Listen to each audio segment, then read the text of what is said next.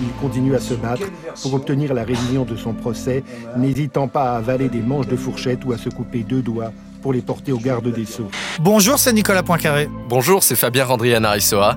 Quand la justice doit faire marche arrière et tenter de réparer les erreurs qu'elle a commises. Ce n'est pas souvent, mais s'ouvre aujourd'hui le procès en révision d'un homme condamné à tort pour un viol il y a 20 ans. Il pourrait devenir le 12e homme à obtenir sa réhabilitation depuis 1945. On vous explique.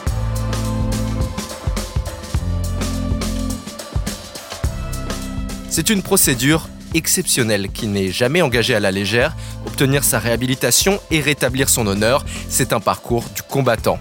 Trois bonnes raisons d'écouter ce podcast avec Nicolas. Alors on va d'abord décortiquer la mécanique d'une erreur judiciaire, vous raconter l'histoire de Julie qui a accusé Farid à tort. On va voir comment se passe un procès en révision et puis on va se demander pourquoi il y en a eu si peu depuis 1945, mais même surtout depuis l'affaire Dreyfus. Expliquez-nous le monde. Un podcast RMC. Nicolas Poincaré. Fabien Randrian Aressoa.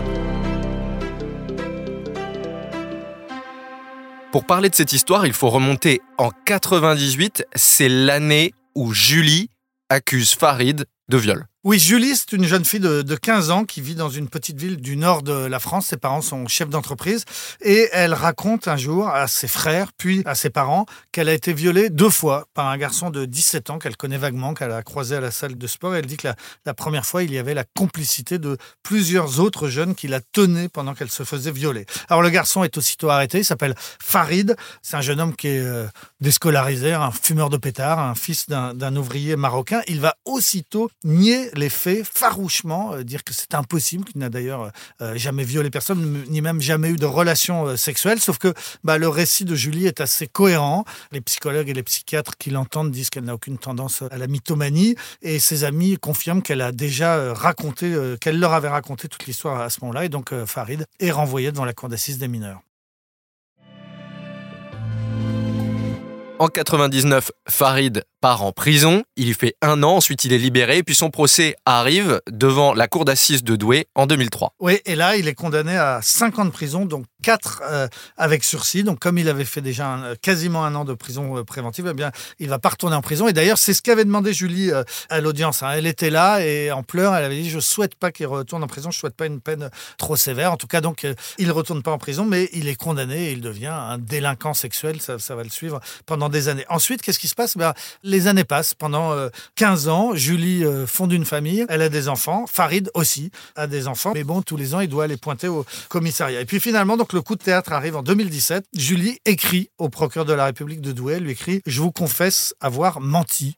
Monsieur Farid, E, n'est coupable de rien. Je lui demande pardon, ainsi qu'à la cour. Et Julie raconte qu'elle a bien été violée, mais pas par Farid par son frère, son frère aîné, quand elle avait entre 8 et 12 ans. Et bien en fait, elle s'est retrouvée dans une sorte de secret familial. Elle s'est laissée enfermer dans son mensonge. Elle a voulu raconter qu'elle a été violée, mais elle n'a pas osé dire que c'était son frère. Elle a accusé à tort quelqu'un et elle dit qu'elle a mis des années à sortir de ce déni. En fait, j'ai eu l'avocat de Farid au téléphone, maître Franck Berton, qui est un des ténors du Nord, et qui m'a expliqué que Julie avait euh, été en contact avec une association de victimes à qui elle avait fini par dire la vérité. Au bout d'un moment, elle avait dit j'ai été violée, mais pas par Farid, par mon frère. Et c'est cette association qui lui a dit bah maintenant il faut le dire, maintenant il faut que tu te dénonces parce que si tu le fais pas, c'est nous qui le, faisons. Et c'est comme ça que, Julie a été amenée à, à écrire cette lettre.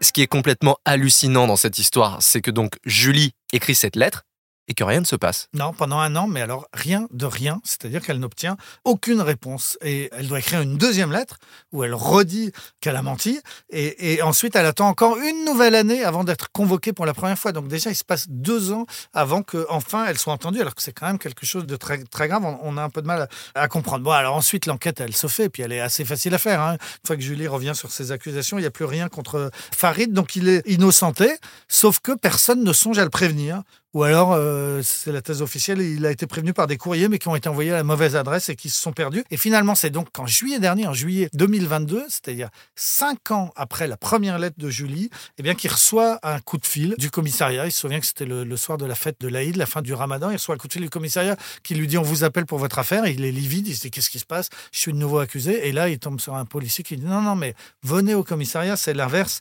Euh, passez nous voir, on va vous montrer. On a toutes les preuves de votre innocence. Donc c'est une énorme nouvelle pour lui. Naturellement, il prévient son père qui lui dit viens, on va passer voir maman à l'hôpital parce que euh, sa mère était en soins palliatifs et donc on, imagine cette scène où les deux parents et leur fils voilà viennent d'apprendre que euh, était innocent et qu'il n'y a plus rien euh, contre lui.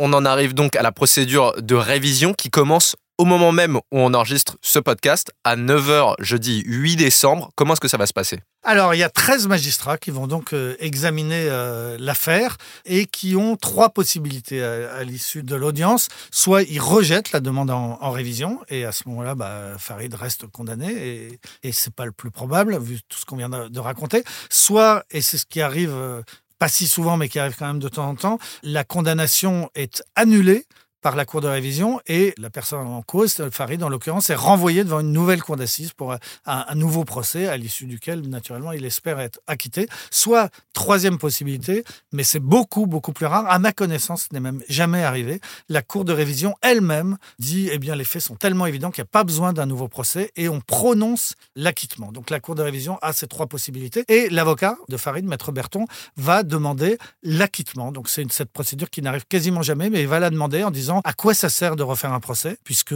sans doute Julie ne souhaitera pas venir et raconter qu'elle a menti. Deux, les parents de Farid vont très très mal. Il est possible qu'ils meurent assez rapidement et Maître Berton va dire il faudrait que leur fils puisse avoir un acquittement définitif avant qu'il disparaisse. Et puis trois, il y a la question du grand frère, parce que le grand frère, euh, d'après le, les accusations de Julie, il l'a quand même violé pendant plusieurs années dans leur enfance, donc il pourrait lui aussi éventuellement avoir euh, un procès, procès qui ne peut pas commencer tant que Farid n'a pas été acquitté, parce qu'on ne va pas juger deux personnes pour le même viol. Donc voilà, au nom de tous ces arguments, Franck Berton espère obtenir un acquittement définitif par la, par la, la Cour de révision.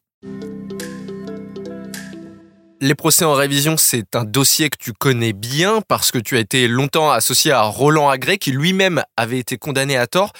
Pourquoi est-ce qu'il avait été condamné, Roland Agré alors, Roland Agrès, c'était dans les années 70. Il avait été accusé d'avoir commandité le meurtre de son patron, qui était un, garagiste de Nîmes. Il avait été balancé par ceux qui avaient effectivement tué ce garagiste en disant qu'il était le, le, commanditaire, ce qui était faux. C'était une accusation euh, mensongère. Alors, il s'est retrouvé en, en, prison et il a jamais accepté cette condamnation. Il a fait des grèves de la faim de plus d'un an. Il était vraiment entre la vie et la mort. Il a avalé des fourchettes, je sais plus combien, mais ça se compte en dizaines. Il avait une femme Marie-Jo Agré, qui était à l'extérieur et qui se battait avec autant d'énergie, qui faisait elle aussi des grèves de la faim à l'extérieur pendant que lui en faisait à l'intérieur, qui allait interrompre une messe avec le garde des Sceaux, Alain Perfit, à Rouen à l'époque. Enfin, ils se sont battus, battus, battus. Et finalement, au moment où il allait mourir, euh, Valéry Giscard d'Estaing, le président de la République, lui a fait une grâce pour qu'il sorte. Mais c'était juste une grâce. C'était pas la révision de son procès, la réhabilitation. Donc une fois dehors, il a continué à se battre. Entre-temps, la gauche était passée au pouvoir. Il est allé voir Badinter, place Vendôme, le garde des Sceaux de l'époque, et il s'est coupé un doigt,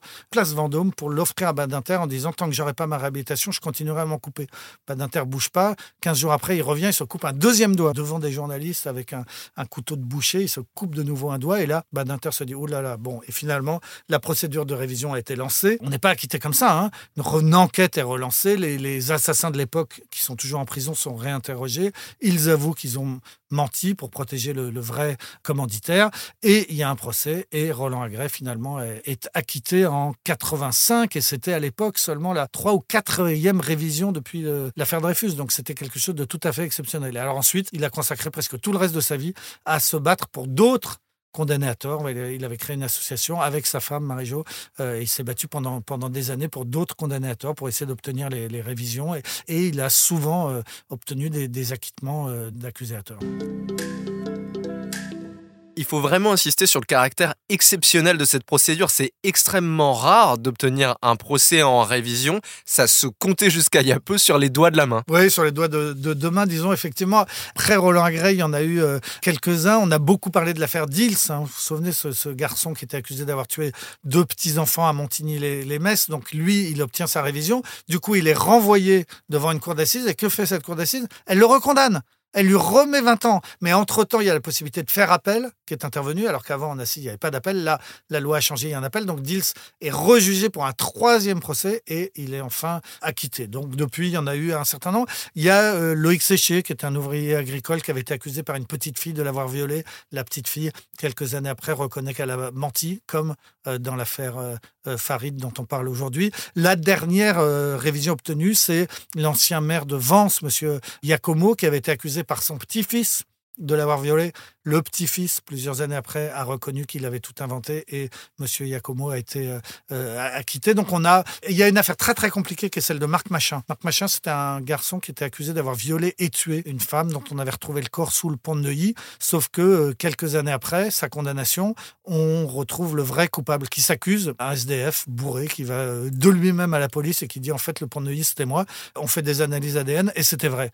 Alors Marc Machin, bah, de fait, il est très vite libéré et très vite il euh, obtient son, un nouveau procès et il est acquitté. Sauf qu'en fait, s'il avait été accusé à tort au début, c'est parce qu'il avait déjà commis quelques délits ou crimes à caractère sexuel. Ensuite, il part en prison pour un crime qu'il n'a pas commis. Et ensuite, une fois qu'il est libéré, il en recommet plusieurs. Donc Marc Machin, c'est le mauvais innocent. Mais n'empêche qu'il fait partie de cette courte liste des, des, des 12 personnes qui ont obtenu la révision de leur procès.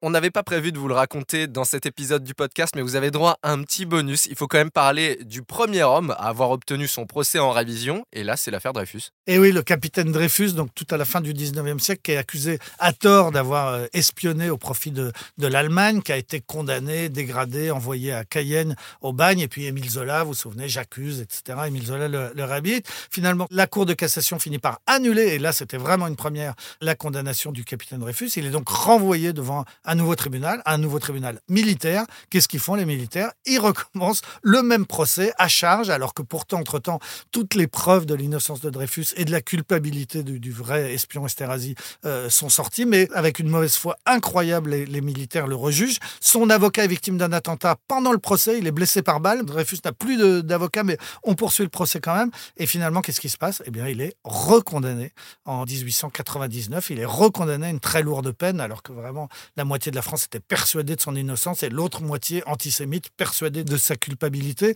Et là, Dreyfus veut faire des nouveaux recours, il veut un nouveau procès, mais son avocat lui dit non, mais c'est mort, c'est pas possible d'aller au-delà. Et il accepte une grâce présidentielle qui fait qu'il est très rapidement, il sort de prison très rapidement après son deuxième procès. Mais contrairement à ce qu'on croit, donc le capitaine Dreyfus a bien obtenu la révision de son procès, mais pour être recondamné, il n'a pas été innocenté par la justice.